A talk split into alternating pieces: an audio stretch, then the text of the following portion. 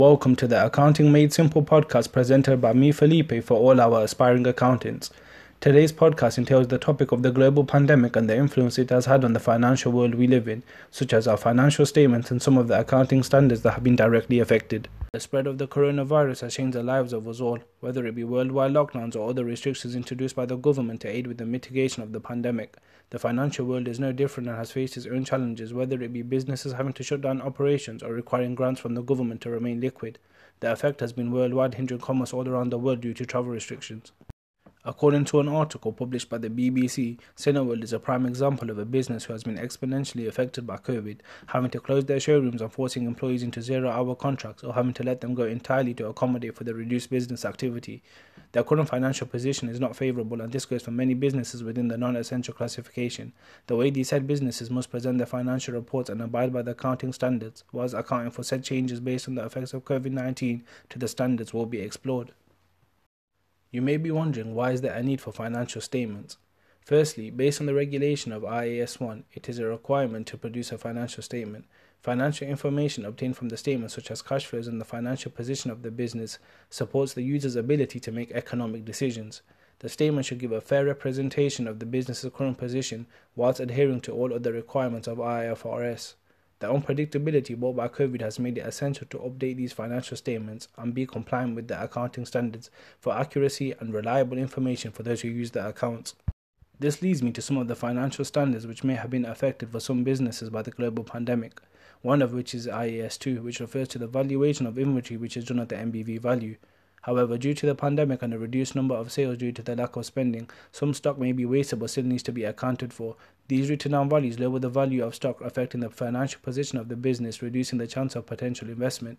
However, this is not the case for all companies, as businesses such as hand sanitizer boomed in sales and have had a favorable value, increasing their inventory value, which needs to be accounted for in accordance with the IAS 2. Moving on to IFRS 13, which relates to the fair value of financial and non financial assets disclosed within the financial statement. This framework refers to the information required as to how the given value has been obtained and be clearly disclosed within the financial statement. The fair value can be defined by the fee which will be received when either the transferring the liability of an asset or selling it between two entities at the date of which it was measured. So, how does this relate to COVID 19 and how is it affected? To begin with, valuation methods may be changed based on the current climate but must be disclosed and explained as to why they have been changed. Valuation methods include the market approach, which is based on the history of the market in which the business resides in and the corresponding prices for relatable assets. Changing future cash flows to current prices using discount rates is another valuation method.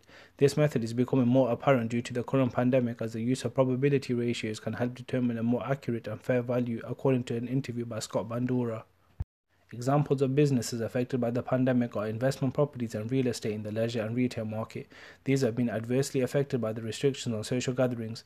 COVID 19 has encouraged the public to retain cash due to the volatile nature of the current market and the job climate. This reluctance to spend has meant current prices and data are inaccurate, and due to having no prehistoric data for reference on a pandemic that is accurate and of relevancy in today's market, it is difficult for a fair valuation method to be determined.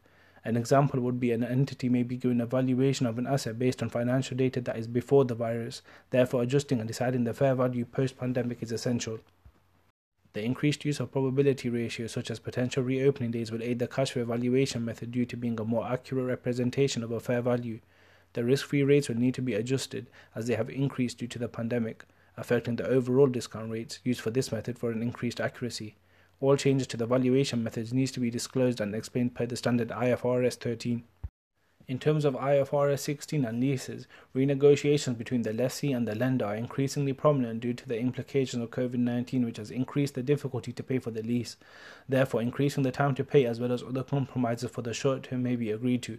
In accordance with IFRS 16, both parties need to consider any changes to the lease and account for them. Any government aid needs to be classified to recognize if it is a grant, which would affect the standard IAS 20, which also needs to be accounted for. Overall, we can understand that the pandemic has caused growing concern for many businesses worldwide, affecting their revenues and debts, as well as their ability to accurately update their financial statements in accordance with the accounting regulations set in place.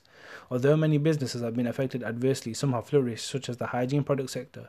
These unprecedented times have required thorough adherence to the standards to maintain accurate financial data in accordance with all IFRS and IAS and have amplified the significance of the accounting standards set today.